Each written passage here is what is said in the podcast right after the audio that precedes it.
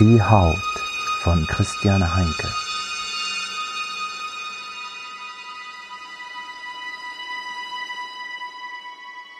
Kapitel 2 Der Schwan Dabei Helen und Davis hatten ihre Gefangene zunächst zu einer Ambulanz nach Easton gefahren, wo man sich um ihre Platzwunde kümmerte.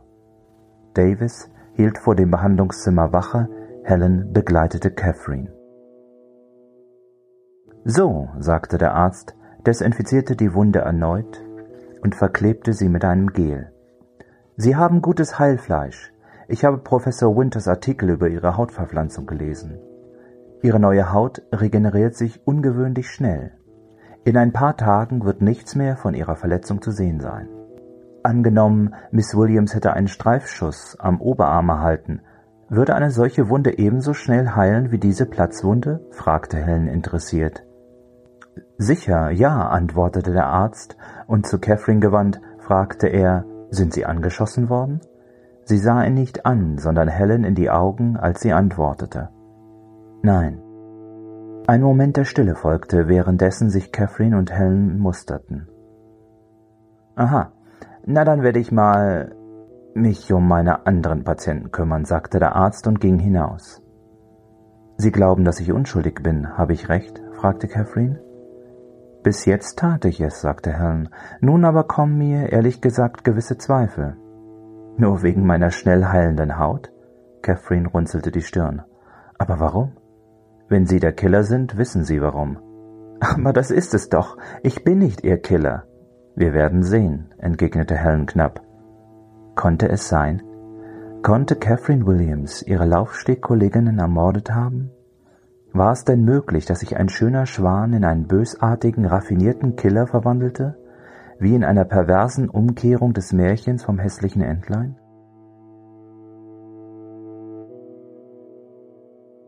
Sie sind wirklich nett, wissen Sie, sagte die junge Frau neben ihm. Danke sehr, entgegnete er.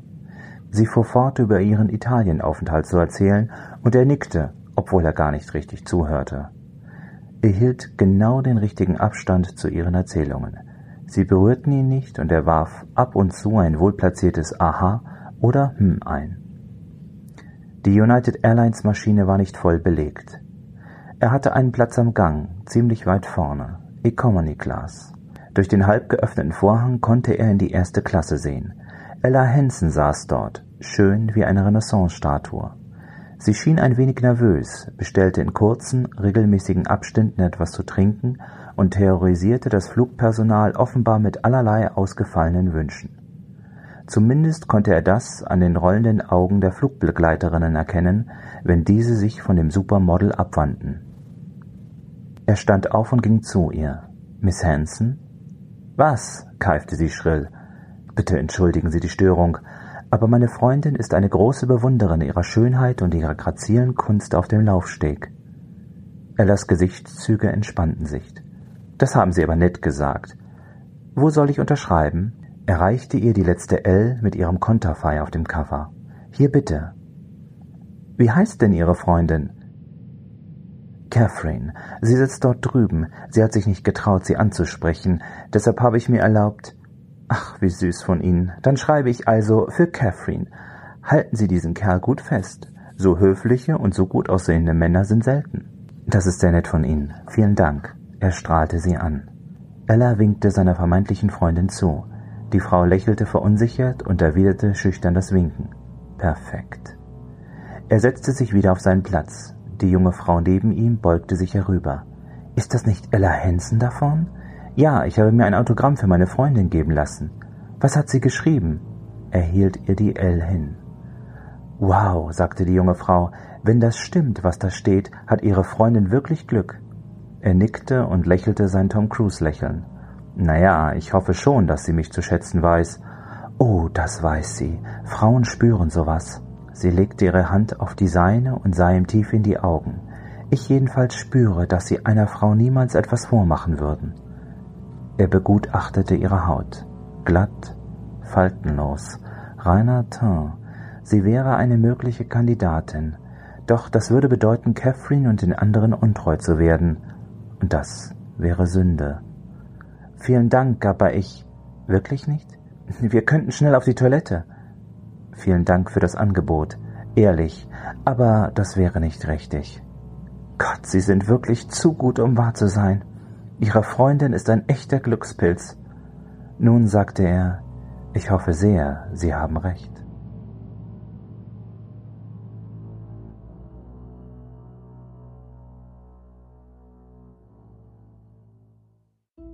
Kapitel 3 Die Haut If you're flawless, then you'll win my love.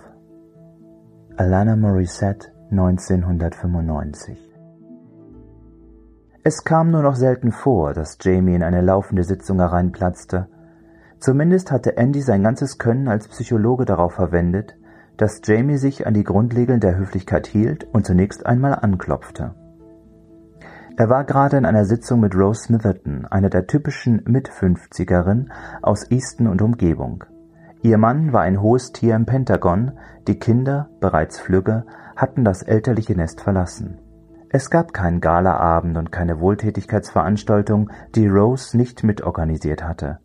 Und auch kein Thema, das sie im Women's Club nicht erörterte, oder kein Skandal, den sie nicht von allen Seiten betrachtete und betratschte. Ihr Leben war perfekt, elitär und ihrer Meinung nach vollkommen sinnentleert. Für so eine Frau gab es hier in Easton nur drei mögliche Fluchtpunkte. Den Alkohol, die Umarmung eines Liebhabers oder die Praxis eines Psychiaters. Rose Smitherton hatte ihm gerade eröffnet, dass sie im Moment alle drei Möglichkeiten zugleich nutzte, als Jamie, ohne anzuklopfen, hereinstürmte. Schnell, Kanal 1, keuchte sie wo ist die? fragte sie und drehte den Kopf suchend hin und her wie ein aufgescheuchtes Huhn. Ah, da! Sie ergriff die Fernbedienung und schaltete das Fernsehgerät ein. Äh, Jamie, sehen Sie nicht, dass ich gerade mitten in einer Sitzung, begann Andy, wurde aber von einer Eilmeldung des lokalen Fernsehsenders unterbrochen. Catherine Williams auf ihrem Anwesen verhaftet. Die Anklage der New Yorker Staatsanwaltschaft lautet auf Mord in sieben Fällen. Das ehemalige Topmodel wurde während einer spektakulären Verhaftung von einem Kameramann versehentlich am Kopf verletzt und musste zuerst in einer Ambulanz in Easton behandelt werden.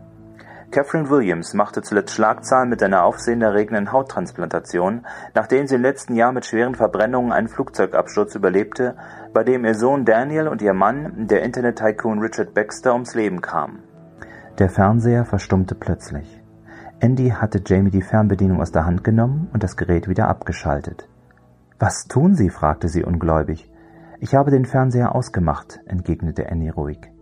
Das meine ich nicht. Ich meine, was tun Sie jetzt wegen Catherine? Immerhin ist sie Ihre Freundin. Sie betonte beide Silben, um ihm mehr Gewicht zu verleihen. Ich gedenke nichts zu tun. Aber, stammelte sie, ich habe gerne eine Sitzung, Jamie. Miss Smitherton doch Rose Smitherton stand inzwischen auf und tätschelte Andy die Wange, als wäre er ihr artiger Enkelsohn. Ich bin geheilt. Meine Depressionen sind wie weggeblasen. Sie sind ein Genie, Doktor. Ich habe noch nicht einmal mehr das Verlangen nach einem Drink.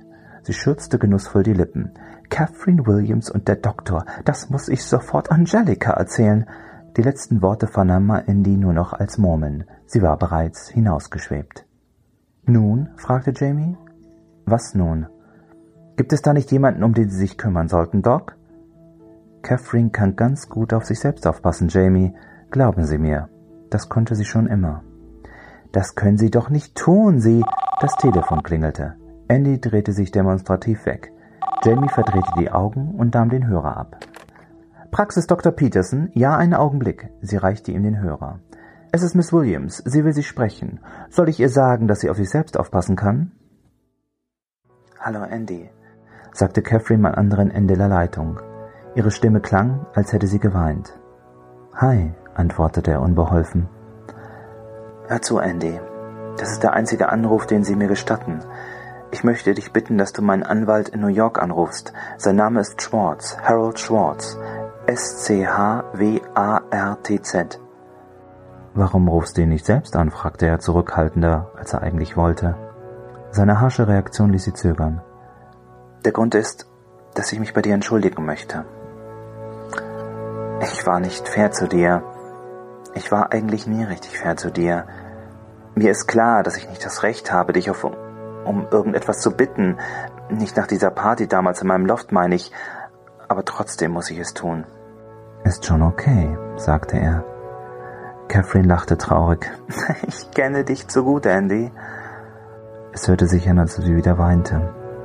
Das heißt bei dir eigentlich nein. Das stimmt nicht. Wirklich nicht, Kev. Okay. Kannst du dann bei mir vorbeifahren und mal nach dem Rechten sehen? Das ist mir sehr wichtig. Ich möchte nicht, dass die Paparazzi meinen Unterwäscheschrank durchstöbern und den Inhalt dann bei eBay versteigern. Und falls du denkst, ich übertreibe, Ella ist genau das in Tokio passiert. Alles weitere regle ich mit Schwarz. Selbstverständlich kümmere ich mich darum. Hast du irgendwelche Drogen im Haus, die ich lieber verschwinden lassen sollte? fragte er. Andy, nein, ich bin clean, seit Richard. Ihre Stimme stockte. Nein, keine Drogen. Darum geht es wirklich nicht. Okay. Danke, Sch. Sie verbesserte sich gerade noch rechtzeitig. Ich meine, danke, Andy. Soll ich deinem Vater Bescheid geben? Nein, er. Sie wurden unterbrochen. Andy stand noch einen Moment mit dem Hörer in der Hand da. Ich will das nicht tun, Fran. Sie bekommt letztlich das, was sie verdient hat, nicht wahr, Liebling? Nein, ich will das einfach nicht tun. Klar, Liebling, du bist ein echter, aufrechter Held. Und was wollte sie? fragte Jamie mit unverhohlener Neugier. Sie war die ganze Zeit neben ihm gestanden. Besorgen Sie mir bitte die Nummer eines Anwalts in New York, Harold Schwartz. Rufen Sie mich auf dem Handy an, wenn Sie die Nummer haben. Klar, mach ich. Aber was hat sie denn nun gesagt? Andy ignorierte ihre Frage. Ich bin jetzt weg. Sagen Sie alle Termine für heute ab, sagte er, nahm seine Jacke und ging. Jamie sah ihm nach und zuckte mit den Achseln. Gut, dann muss ich eben aus dem Fernsehen alles erfahren. Sie schaltete den Apparat wieder ein. Die Nummer Jamie, sagte Andy, der den Kopf zur Tür reinstreckte. Natürlich, Dr. Peterson, sagte Jamie und griff zum Telefon.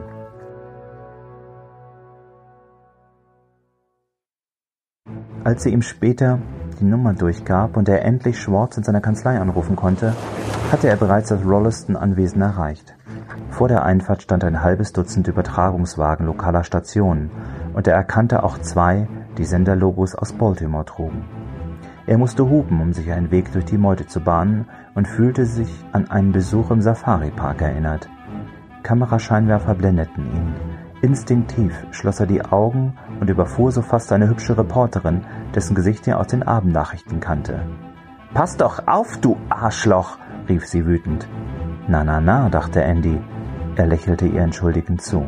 Daraufhin zeigte sie ihm den Mittelfinger und er fragte sich, ob sie so einen Gruß auch über den Sender schicken würde. Ohne weiter auf sie zu achten, fuhr er zum Haupthaus. Dort angekommen, traf er auf einen Polizisten, der mit wenig Erfolg versuchte, allein mit Hilfe seiner übergewichtigen physischen Präsenz eine Art provisorischer Straßensperre zu errichten. Als er Andys Wagen sah, hob er seine fleischige Hand zu einem Stopp und mit einer kreisenden Bewegung bedeutete er ihm, die Fensterscheibe herunterzukurbeln. Andy gehorchte. Hier gibt's nichts zu sehen, kehren Sie wieder um, befahl der Deputy routiniert. Vermutlich hatte er den Satz an diesem Tag schon des Öfteren zum Besten gegeben. Mein Name ist Dr. Peterson. Miss Williams hat mich beauftragt, hier nach dem Rechten zu sehen. Sind Sie Ihr Anwalt? Nein, ich bin Miss Williams Psychiater. Andy rechnete mit einer Abfuhr, stattdessen fing der Deputy schallend an zu lachen. Na, dann haben Sie aber bei dieser Irren einen beschissenen Job abgeliefert, Doc. Sein Lachen glich dem Wiehern eines Pferdes und klang irgendwie ungesund. Wie meinen Sie das? wollte Andy fragen, denn er begriff nicht sofort, was der Deputy meinte. Oh, ja, verstehe. Äh, darf ich nun durch? Fahren Sie schon, sagte der Dicke. Andy nickte ihm zu und fuhr los. Im Rückspiegel sah er, wie der Deputy ihm immer noch wiehernd nachsah. Und Sie sind? fragte eine kleine Frau mit einer hohen Stimme. Sie trug einen dunklen Mantel mit einer New Yorker Polizeimarke am Revers. Andy Peterson, Dr. Andy Peterson. Sind Sie von der örtlichen Spurensicherung? erkundigte sie sich in einem strengen Ton, der so gar nicht zu ihrer Erscheinung passen wollte. Nein, antwortete er und dachte bei sich, dass es offensichtlich nicht gut sei, mit ihr Kirschen zu essen. Ich bin Psychiater und ein Freund von Miss Williams. Sie hat mich gebeten, hier nach dem Rechten zu sehen. Verstehe sagte die Frau. Andy wartete darauf, dass sie sich vorstellte. Doch sie machte keine Anstalten, es zu tun. Offensichtlich mag sie keine Psychiater, überlegte er und fragte, wo ist Miss Williams jetzt? Im Gefängnis des County Sheriffs. Von dort wird sie heute Abend zu uns nach New York überstellt. Geht es ihr gut? Sie wurde ärztlich versorgt, wenn Ihre Frage darauf zielt. Ja, genau darauf zielt sie. Er räusperte sich.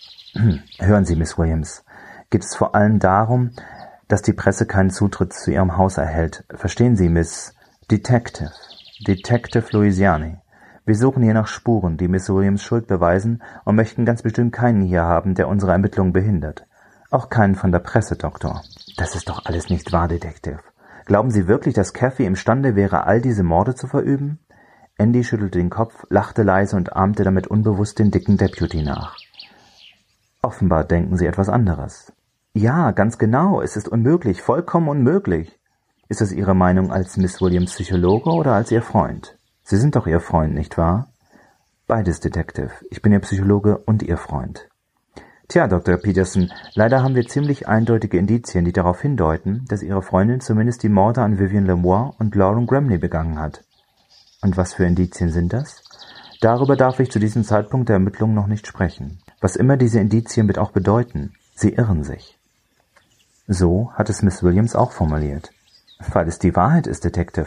Catherine ist niemals in der Lage, so etwas zu tun. Nun, vielleicht hatte sie Hilfe. Wie schon vorher bei dem Deputy dauerte es auch diesmal einen Moment, bis der Groschen fiel. Wow, Sie sind echt gut, sagte Andy schließlich. Einen Augenblick lang glaubte ich, Sie meinen wirklich, was Sie da andeuten. Ich deute gar nichts an, Dr. Peterson. Ich frage nur, wo Sie am Mittwochabend so gegen halb neun waren. Detective Luciani sah ihn lang an. Andy erwiderte ihren Blick. In meiner Praxis, sagte er dann. Ich habe Patientenakten durchgearbeitet. Meine Sekretärin kann Ihnen das bestätigen. In Ordnung, Dr. Peterson. Wir werden das überprüfen. Kann ich mich darauf verlassen, dass Sie den Wunsch von Miss Williams respektieren werden? Sie können. Ich danke Ihnen. Nur noch eins. Darf ich Sie besuchen, bevor sie nach New York gebracht wird? Helen musterte den Psychologen. Dann seufzte sie und zuckte mit den Schultern. Ich wüsste nicht, was dagegen spricht. Die Wache des Sheriffs von Talbot County in Easton erinnerte Andy irgendwie an John Waynes Sheriffbüro in Rio Bravo. Doch hier gab es keinen Gitarre spielenden Ricky Nelson, keinen heruntergekommenen Dean Martin und auch keinen zahnlosen, ewig jammernden Walter Brennan, sondern nur eine freundlich lächelnde Empfangsdame in der Uniform eines Deputies. Wie kann ich Ihnen helfen? fragte sie. Ich möchte gern zu Catherine Williams. Ihr Lächeln gefror. Ich glaube nicht, dass ich befugt bin, ist schon gut, Diane, sagte Sheriff Miller, der aus seinem Büro trat. Andy kannte William Miller gut. Bill war derjenige gewesen, der ihm damals die Nachricht von Frens Ton überbracht hatte. Trotz oder gerade deshalb waren sie Freunde geworden und die Millers luden ihn öfters zum Essen ein. Ab und zu, nach der Meinung von Bills Frau viel zu selten, hatte Andy diese Einladung auch angenommen. Bill passte gut in diese Rio Bravo Kulisse. Wie der Duke war auch er groß, dunkelhaarig, etwas grobschlächtig und hatte sogar ein wenig den typischen Gang von John Wayne drauf, was er einer Kriegsverletzung aus dem ersten Golfkrieg verdankte. Bill hatte ihm nie offenbart, wie es dazu kam, dass er verletzt wurde. Das Einzige, was Andy ihm mal entlocken konnte, war, dass es keine schöne Sache gewesen war. Daraufhin hatte Bill seine Bierdose mit einem langen Schluck geleert und sie geräuschvoll in seiner riesigen Faust zerdrückt. Seither hatte Andy dieses Thema nicht mehr angesprochen. Als Catherine das Klappern von Sheriff Millers Schlüsselbund von weitem vernahm, war alles fast schon vorbei. Andy, dachte sie, Andy ist gekommen, um mich noch einmal zu sehen, um dir ins Gesicht zu spucken. Nein, er wird mir helfen, um irgendwann einmal auch verzeihen. Er wird für mich da sein, er wird dir den Schmerz nehmen, ihn packen und zurück ins Dunkel schicken. Träum weiter, Schlampe. Mir, du gehörst mir. Vielleicht aber mein Kind, mein Mann und zwei meiner Freundinnen sind tot und bald auch ich. Dann gehöre ich niemandem mehr, nicht einmal mehr dir, Schmerz. Sie hatte wenig suchen müssen, um etwas zu finden, womit sie sich die Pulsadern aufschneiden konnte. Unter der schmalen Matratze war sie schließlich fündig geworden, eine vergessene kleine Scherbe einer Bierflasche, die irgendein Betrunkener zerschlagen hatte, wartete im Lattenrost versteckt auf sie. Blau-grün hatte sie im Licht der Neonröhre geglommen. Es war ganz leicht, sie fest gegen die Handgelenke zu drücken. Dann legte sie sich hin und wartete auf das Sterben. Der Schmerz umfasste sanft ihre Hände. Komm, sagte er, komm ins Dunkel. Hier ist es schön. Komm ins Dunkel. Hier ist es schön. Komm zu mir. Danny, dachte sie, Liebling, bald bin ich bei dir. Du gehörst mir, entgegnete der Schmerz, und sie fragte flüsternd, Andy? Es drang aus ihrer Kehle, als ob sie wirklich das kleine Mädchen wäre, für welches ihr Vater sie immer noch hielt. Nein, ich bin es, antwortete der Schmerz. Sie ertrank in der Dunkelheit. Etwas stimmt nicht, sagte Andy und schob sich an dem hünenhaften Bill vorbei. Zuerst war da nur Catherines schlafendes Gesicht. Es war blass und wunderschön. Wäre es nicht schon vor langer Zeit geschehen, hätte er sich spätestens in diesem Augenblick in sie verliebt. Seltsamerweise sah er erst jetzt das Blut. Ihr linker Arm war von der Liege gerutscht und es floss in einem bedrohlich breitem Rinnsal zum Abfluss in der Mitte der Zelle hin. Hol mich der Teufel, brummte Bill und klang damit noch mehr wie der Duke. Hastig schloss er die Zellentür auf. Gemeinsam stürzten sie hinein. Bill zog ein Taschentuch aus der Brusttasche. Kein Halstuch wie beim Duke, dachte Andy wirr, zauberte ein weiteres aus der Hosentasche und improvisierte damit einen Druckverband. Während er routiniert versuchte, den Rest an Leben, der in Catherines Körper noch steckte, zu bewahren, stand Andy nur hilflos daneben. Keine Sorge, beruhigte ihn Bill. So leicht kommt sie uns nicht davon. Ja. Ja, ich verstehe. Ist gut. Danke. Danke, dass Sie es waren, von dem ich es erfahren habe. Der Senator legte den Hörer auf. Er war kreidebleich. Liz, seine Sekretärin, die ihm gerade einige Dokumente zur Unterschrift vorlegte, dachte im ersten Moment, klasse. Jetzt hat der Alte einen Herzinfarkt und ich darf mir einen neuen Job suchen. Doch der Senator fasste sich nicht ans Herz, sondern seufzte einmal tief, so als ob er eine unangenehme Sache, um die er bisher herumgekommen war, nun doch in Angriff nehmen musste und sagte, bitte kontaktieren Sie Leonard Johnson. Ich muss ihn sofort sprechen. Ja, Sir. Liz schauderte es. Johnson machte ihr Angst. Sie wusste nicht genau, was alles dieser großgewachsene Schwarze mit dem rasierten Schädel für den Senator erledigte, doch sie war sich ziemlich sicher, dass es nicht besonders legal war. Als seine Sekretärin gegangen war, holte der Senator eine Flasche Scotch aus der Bar und schenkte sich ein großes Glas voll ein. Während er trank, sah er auf den Potomac River hinunter und dachte an sein kleines, störrisches Mädchen. Ach, Cathy, warum machst du es deinem alten Herrn nur so schwer? Als er etwa die halbe Flasche getrunken hatte, klopfte es an der Tür.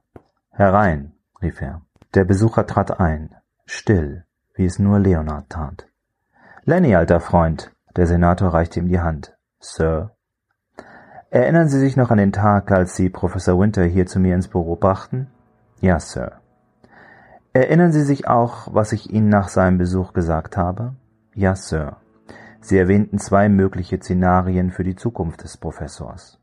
Genau. Leider sieht es nun so aus, als müssten wir uns dem Szenario Nummer zwei zuwenden, lieber Leonard. Der Riese schwieg einen Augenblick. Es war seine Art zu seufzen. Ich verstehe. Noch etwas, Sir? Nein, Nanny, das ist schon mehr als genug. Gute Nacht, Sir. Leonard Johnson ging so leise, wie er gekommen war. Jetzt gibt es also kein Zurück mehr, dachte der Senator. Er trank das Glas leer und lächelte grimmig. Angriff war schon immer die beste Verteidigung gewesen, und seine schwierige, störrische Tochter würde er verteidigen, koste es, was es wolle.